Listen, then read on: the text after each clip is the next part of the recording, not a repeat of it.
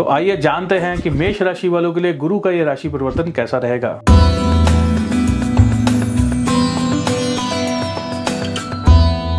मेष लगन वालों के लिए एक और चीज़ मैं आपको बताना चाहूँगा कि चंडाल दोष, गुरु राहु का जो ये चंडाल दोष है, ये कई बार आपके अंदर एक ऐसा डर जो है वो खत्म कर देता है।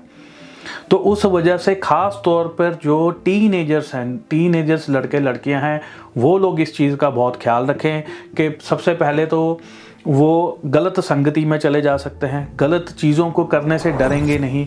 गलत संगति में आगे बढ़ बढ़ कर बहुत सारे ऐसे काम कर सकते हैं जिससे किसी का बुरा हो जाए या किससे किसी का काम खराब हो जाए या खुद का बदला लेने के लिए जो है किसी हद तक चले जाते हैं। तो ऐसे कार्य जो है चंडाल योग करवाता है। तो थोड़ा सा कंट्रोल में रखना होगा, अपने गुस्से को कंट्रोल में रखना होगा पेशेंस रखना होगा, ये बहुत ज़्यादा ज़रूरी है।